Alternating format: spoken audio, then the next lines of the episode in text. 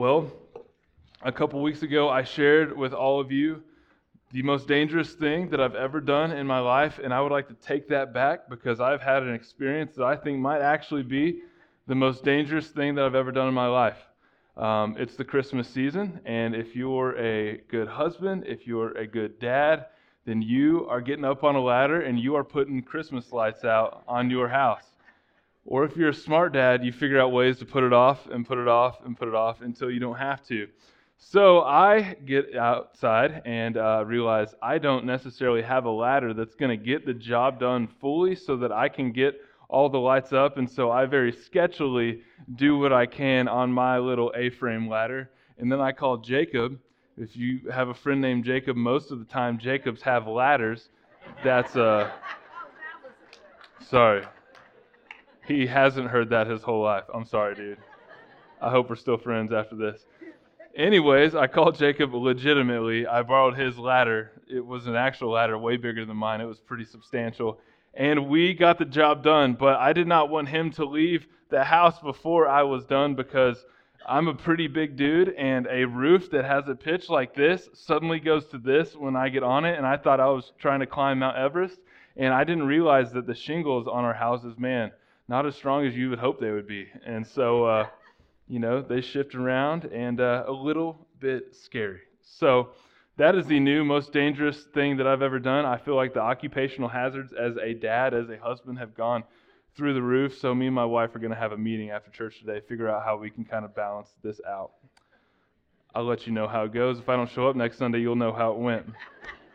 So, we are finishing off dangerous prayers. And so we started off with this dangerous prayer of search me and how intrusive that feels when we ask God to search us, when we ask God to expose the sin in our lives, to identify it so that we can give it to Him. Last Sunday, Jacob preached a message on change me. And certainly that's a dangerous prayer because so many times when God identifies a sin in our lives, we just want to sit there and not actually deal with it. And so when God actually changes us, it's absolutely dangerous. And then today, we are going to be in Isaiah chapter 6, verses 1 through 8. One of the most dangerous pieces of scripture in the Bible, if we take it, if we apply it. Certainly one of the most dangerous prayers that we can pray, and that is, Send me. So, Isaiah chapter 6, verse 1, if you have a church edition ESV English Standard Version Bible, that's going to be on page 445. Go ahead and turn there. We are going to be here all morning long. It says, In the year that King Uzziah died, I saw the Lord sitting upon a throne high and lifted up, and the train of his robe filled the temple. Now we read that starting off and we think, all right, King Uzziah is dead. Let's get on to the meat of the story. This is really is not that big of a deal. Let's get to the good stuff. But what we see here is this really kind of sets the stage for the rest of the story. You see, when we cross reference this verse in Second Chronicles chapter 26, we see King Uzziah. We see his reign. We see his ruling over Judah. And what we see is that King Uzziah started off strong. King Uzziah actually honored God. And as he honored God, things went really well for King Uzziah.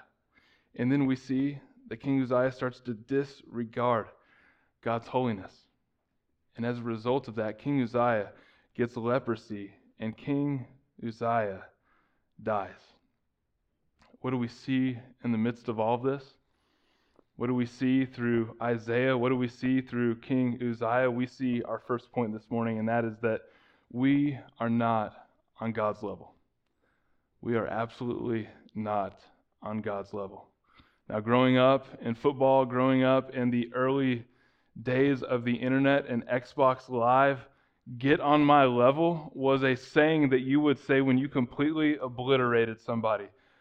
Either on the football field, hopefully you got to say it to them, get on my level, like get off the ground, I just ran over you, chump.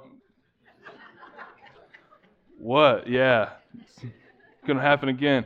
Um, hopefully they weren't saying that to you or online, Xbox Live, whatever it is, you might hear your kids say it as they're playing Fortnite.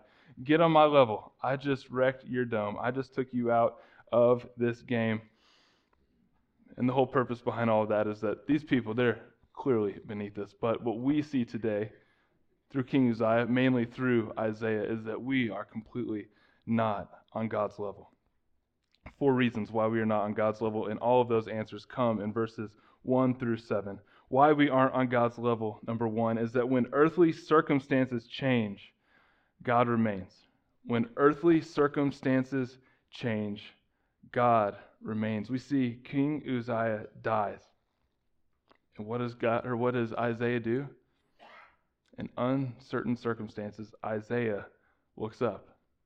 And who does Isaiah find when he looks up? Somebody who is not on his level.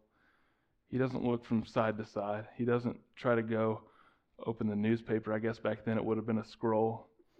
He doesn't turn to the latest news station. No, when things are uncertain, Isaiah looks up. So should we. In the days that we're living in, when tomorrow you don't know what variant of the coronavirus is going to be new, when we don't know what leadership in our country is going to be enforcing or not enforcing or about or against or whatever it is. When we don't know what's going to be on the news station, when we don't know what countries around us are going to be planning against us or for us or with us, maybe we stop looking side to side and getting all of our news and all of our information from these places that are not bad sources of information, but if that's the first place we go, they were never designed take that seat. They were never designed to take that role in our lives. And we wonder why we're so full of fear and anxiety. And that's when things get a little uncertain. We completely forget about God.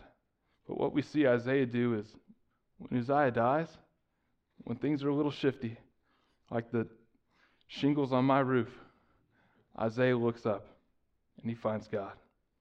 In the midst of a leadership shift, God remains. I think that would be really good for us to know as well. It doesn't matter what administration is in the White House. It doesn't matter what administration was in the White House. You know what else? It doesn't matter what administration will be in the White House. This might be hard to believe. It doesn't matter what China plans to do. It doesn't matter what Russia plans to do. It doesn't matter what the news stations want to communicate about what's actually taking place in the world. Because before the ruler of China ever took his throne, God was on his throne. God knew him before he was born. The same goes for Russia. The same goes for here in the United States and any other king, any other government, any other nation, any other place in the world. God knew. He let it happen. And he'll use it for his own good in due time. When things were uncertain, where did Isaiah find God? He found God on his throne and in control, high and lifted up, above it all, knowing exactly what was to come. Why is God not on our level? Physically, He's higher, He's above it all. He is literally above us, all powerful, all knowing, and all present. Isaiah 2, real quick. Above him stood the seraphim. Each had six wings. With two, he covered his face. With two, he covered his feet. And with two, he flew. All right, I just want you to know that these are not your ordinary average angels, okay? This isn't the chubby little baby flying around in a diaper on Valentine's Day shooting people, trying to make them fall in love, okay? There are multiple kinds of angels, and there's a hierarchy of them in something called angelology when it comes to heaven. But I just want you to know that when you get to heaven, after you put your faith in Jesus and by grace you are saved, and you get to heaven and you see one of these bad boys, you're like, hold up. That's bad to the bone right there. I thought it was a bunch of little chubby babies flying around here making people fall in love. Where, is that only on February 14th? Does it work the same here? I'm not really sure. But this is a seraphim. And literally, this is a superhuman, supernatural, perfect creature created by God and it's super powerful. Seraphim in Hebrew means flames, all right? Cupid has no flames. These things are literally on fire, and I think flames are cool. Maybe it's because I grew up in the 90s, but flames are cool, and these guys are covered with them. I just needed you to know what angels actually look like. This is just one of them. The rest of them actually look a lot creepier. We'll go over that some other time. Don't want to scare you away yet. So, what are these seraphim doing? We see that in Isaiah 6 3. Actually, yeah, I just read about the seraphim, Isaiah 6 3. And one called to another and said, Holy, holy, holy is the Lord of hosts, talking about God. The whole earth is filled of his glory. So, why are we not on God's level? Reason number two, we are not on God's level because he is holy.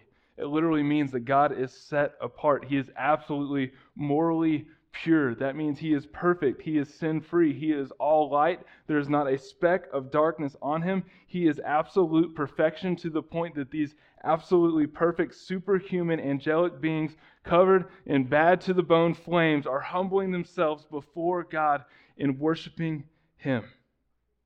God is holy.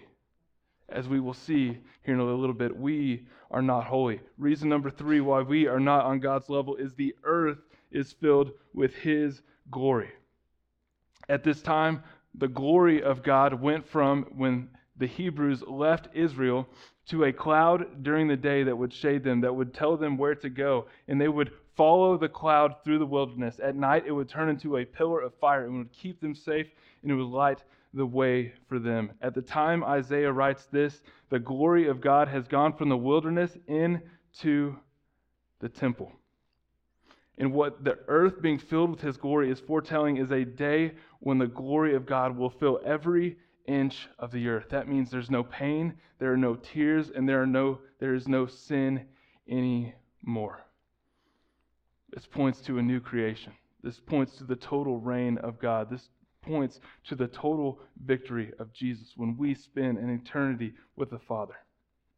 The earth is filled with his glory. And so, what these seraphim are flying around with two wings, flying two wings over their faces, two wings with their feet, is holy, holy, holy is the Lord God Almighty. The whole earth is filled with his glory. And certainly it foretells of a day that is to come, but it also foretells of the Christmas story when the Son of God would be sent down from heaven, and someone, the person of Jesus, would go from fully God to now fully God and fully man. And why did Jesus need to be born? Why did Jesus need to come? It was to right the wrongs that we have filled the earth with. See, God fills the earth with his glory, but we, as sinful, broken, fallen creation, we fill the earth with something else and that's sin. And that sin needs to be atoned for. So Jesus comes down to right those wrongs. Isaiah 6, 4 through 5. And the foundations of the thresholds shook at the voice of him who called, and the house was filled with smoke.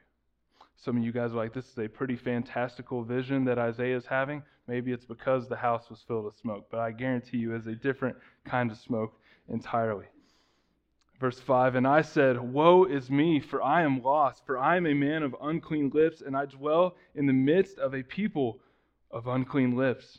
For my eyes have seen the King, the Lord of hosts. Fourth and final reason why we are not on God's level is because woe is us. And I'm not talking like, whoa, is us, dude, okay? That's W O A H. I'm talking about whoa is us. Like, hold up, slow this horse down. Whoa, W O E is us. And we see in the whole book of Isaiah, in the first six chapters, Isaiah has not said a single word. And the first words out of Isaiah's mouth are, Woe is me, for I am lost. So, what does it mean that he is lost? What does it mean that he has unclean lips? What does it mean that he lives amongst a people that have unclean lips? It means that he realizes that he is sinful. And he realizes his sin when he looks at the perfection of God. He realizes that it's not just him that is sinful as he looks at a perfect heavenly Father. He, re- he realizes it is everyone around him.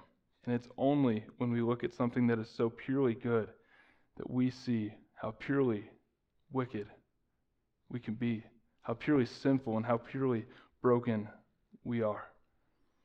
I remember about 12 years old, uh, me and my mom um, just got our first place together. And it was a little house, is the first place that we owned. And I say we very loosely. I didn't pay for anything. I was 12 years old. What do you expect from me? I knew a lot about Pokemon, and how to survive sixth grade. That was about all I was focused on at that point in life. But we moved into this house in East Plano. It was a little house, two bedroom, two bath, and we were just so excited. Just super proud of my mom for making this happen and about to start a new season of life. And so, what were we going to do? I don't know about you, but the HGTV that has taken over my life, you get your own place, you paint it. It's the first thing that takes place, first thing that happens. And so, as you would do in uh, late 1990s, early 2000s, you know, agreeable gray was not the color yet, but white or off white was the color. And so we went to Home Depot because I don't think Lowe's existed yet either. And we went to the paint aisle and we're looking at all the paints. And me and my mom are sitting there and she's got, you know, just such a tasteful design eye. It took a while. And we're sitting there and we're looking at all these swatches of paints. I didn't even know there were this many colors. Maybe because I'm like halfway colorblind. We didn't know that yet either. But we're looking at these colors, and she's like, you know what? I think we're going to paint the house white. It's going to give it this nice, clean, airy feeling. And so we are looking, we, we move from all the colors in the rainbow over to the whites. And literally, the whites are like their whole own section. I actually, boom, this is every color of white that we probably looked at, but it probably doesn't represent all of them. And what I realized is that all whites are not created equal. There are temperatures, there are Kelvin units. That's a temperature of the white. It gets really advanced. It's like super advanced later on, interior design, doctorate level, of course. Um, there are so many different colors of white. But something that I realized is that no matter what white we looked at, none of the whites we looked at compared to another white. And that white was ultra bright white. I'm sure you've used it when it comes to baseboards or when it comes to trim work in your houses, but when I was looking at all these, I was like, man, these are not created equal by any means. And I think this is kind of the same thing that Isaiah is going through when he looks at God and this vision that he has. It doesn't matter how good Isaiah is, his goodness will never be compared or match up to the brightness, to the perfectness, to the holiness of God. And when Isaiah thinks about the people that he lives with, surely there is no way that these people can live up, can match with the holiness, with the goodness of God. Because if God is a white, God is ultra bright white. And I'm not just talking about ultra bright white, I'm talking about ultra bright white with the shades open, the blinds open on a sunny day, and it hits it just right. And you walk into that one room of the house and you can't see for the next 30 minutes. That's the perfection of God. If He were a color of paint on a wall, it breaks down eventually. Not everything's perfect but he realizes the sinfulness of his own life. He realizes the sinfulness of his own people. And it's only when we see pure good that we realize that we are purely sinful. And it's only when we realize that we are purely sinful that we realize we need atonement. Isaiah 6, 6 through 7. Then the one seraphim flew to me, this is Isaiah, having in his hand a burning coal that he had taken with tongs from the altar. And he touched my mouth and said, Behold, this has touched your lips. Your guilt is taken away, and your sin atoned for. Second point this morning is that regardless of sinfulness, regardless of brokenness, regardless of how our whites don't match up to God's, God makes a way for us. God makes a way for us. We see that we see that once Isaiah realizes and confesses his sin, God does all the work from there on out. We see that in 6 through 7. Isaiah did not do a few things that would have been necessary for him to have earned his atonement, for him to have owned his, earned his purification. He did not prep the altar in order to earn it. He did not provide the sacrifice that would have been burning on that altar, whether it be incense or an animal or anything else, to earn it. He didn't promise God that he would do anything, that he would be anybody for him in order to earn it. What does this show us? It shows us that God made the way, not Isaiah. And the same is true for us. We don't try to be really, really good people in order to earn God's love, in order to earn our salvation. We don't try to strive for perfection in order to earn it. No matter how hard we try, we will always be just a couple shades off from God. I don't care if it's the greatest person you've ever met in your entire life. For all have sinned, for all fall short of the glory of God. It is not on us. We don't do a bunch of good things to earn it. We don't promise God that we will change to earn it. We don't work ourselves up emotionally to earn it. And we don't promise God that we will do great things to earn it.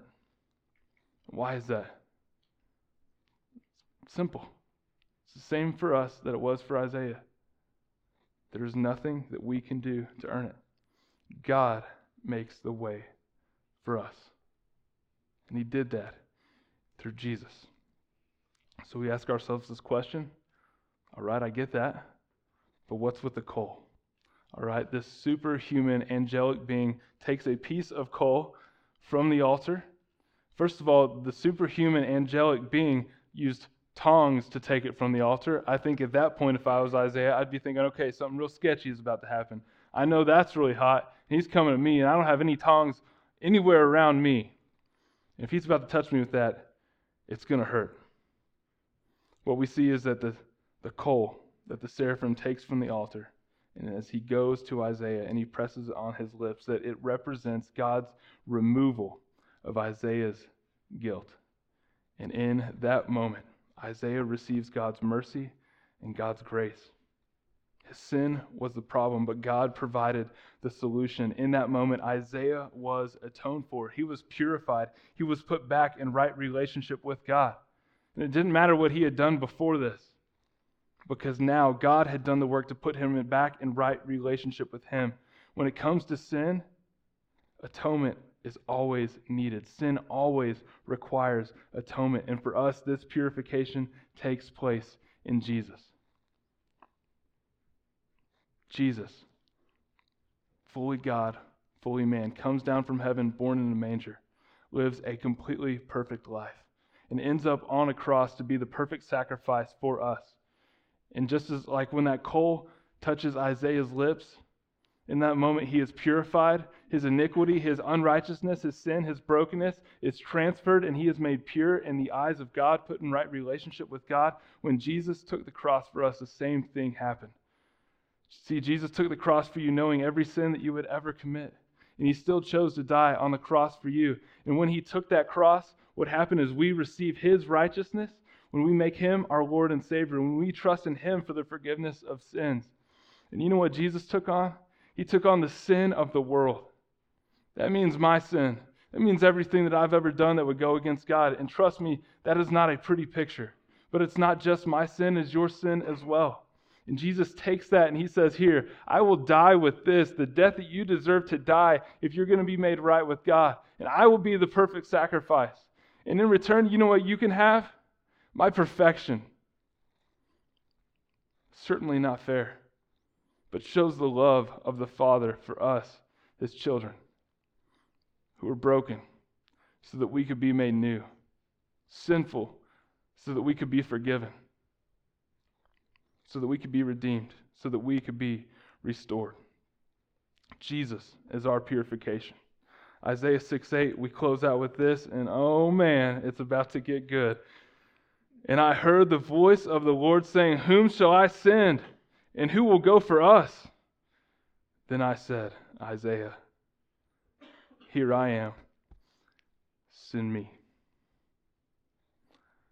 Here I am. Send me. See, when we see God for who He is, and we see ourselves for who we really are, and for what we've done, when we realize that God's mercy and God's grace have made a way for us, just as Isaiah, as he was purified, he received God's mercy and grace, and he was then about to be sent out to share that message. And when we hear that God has a purpose for us and that he is inviting us into something bigger than ourselves, then we should have one response and that response should always be send me. When God calls, we answer. Third and final point this morning when God calls, we answer. What do we take away from this? One of the takeaways is God was already asking.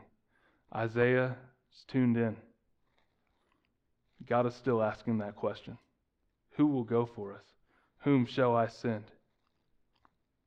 We need to tune out the distractions.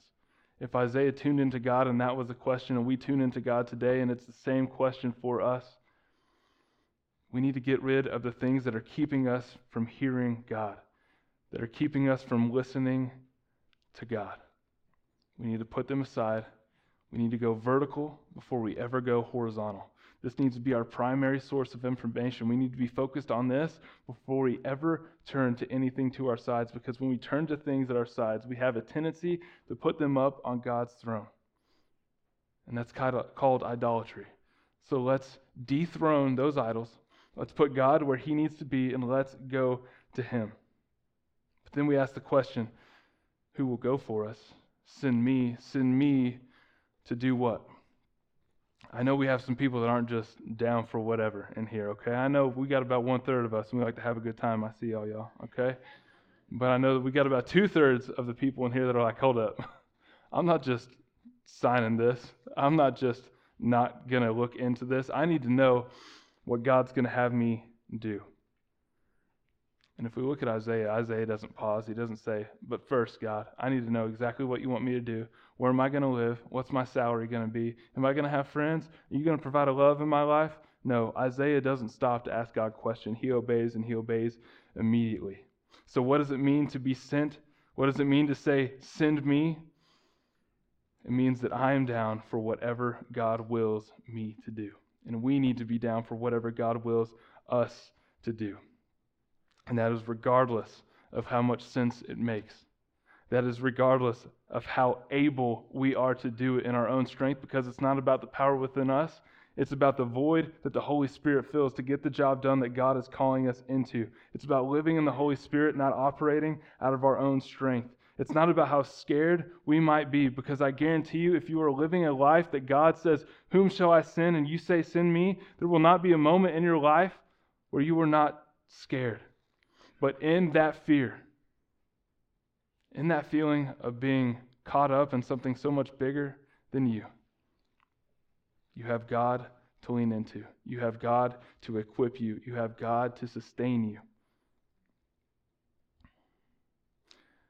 It doesn't matter how out of control we feel. Whatever it is, regardless of anything else, we go and we do it. And we do it wherever God wills us to do it. That may be across the sea. That may be across the street. Or that may be across the table in your own homes. God doesn't call everybody to be an international missionary. God doesn't call everybody to start a church. God doesn't call everybody to move away from home. But God calls everybody to do something somewhere for somebody. And so, what does that mean? To whomever God calls us to do it for.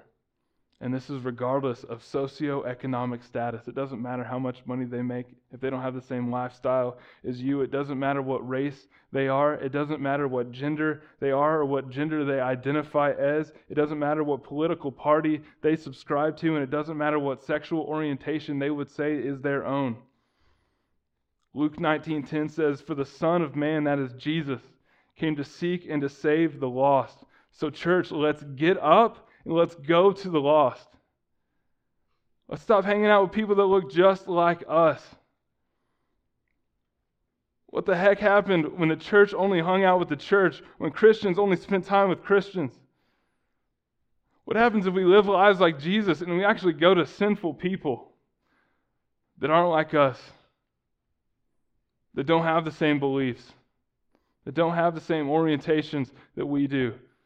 Guess what? They're not supposed to because they don't follow the same Jesus that we follow. But if we're supposed to be Jesus in their life, that means that we love them when we serve them. And we bring the message of grace and mercy, just like Isaiah took to his people. And guess what? Those people didn't always want to hear it. But we take that to the people around us and we love them, no matter how different they are from us. We share the message of hope, of peace, of love and grace that God can take people as broken as us Remember, we were not always shades of white. We were in that weird paint section at Lowe's that nobody shops at on a clearance rack. People just returned it. They don't want to paint their houses with that. Put it on the wall. That's a weird color. I'm taking it back. That was us. until Jesus got hold of us. So let's take the gospel. Let's take it to the people around us, no matter wherever it is, no matter whatever it is God calls us to, whomever He calls us to, and let us not delay. When we say, Send me, we write a blank check to God. We say, Here I am, here's my life. Whatever you want to do with it, God, I pray you will do with it. And I'm not here to say that if you follow God's will for your life, that it will be easy, that He's going to bless you with happiness and health and prosperity, and you're going to get whatever you want to get, because that's not what the Bible says. In fact, when we look at Isaiah's life in verses 9 through 10, what do we see happens? Isaiah's people turn their back on Isaiah. He was a man of unclean lips that was purified. His people, not every single one of them, turned around to see God. And as he preached a message of mercy and grace, as he experienced when he encountered God in this vision, his people turned their back on him. I'm here to tell you that if you're following God's will, wherever it is, whatever it is, to whomever it is, it will not be easy, but you will be sustained through it. And there is nothing sweeter than following and living inside the will of God. And I don't care what it is He's called you to do, He will sustain you to do it as long as He has you do it. So, who shall I send? Who will go for us? Let's tune into that. And I pray when God asks that question of you in your life, that Asante Church would stand up and they would say, Here I am. Send me. Let's pray.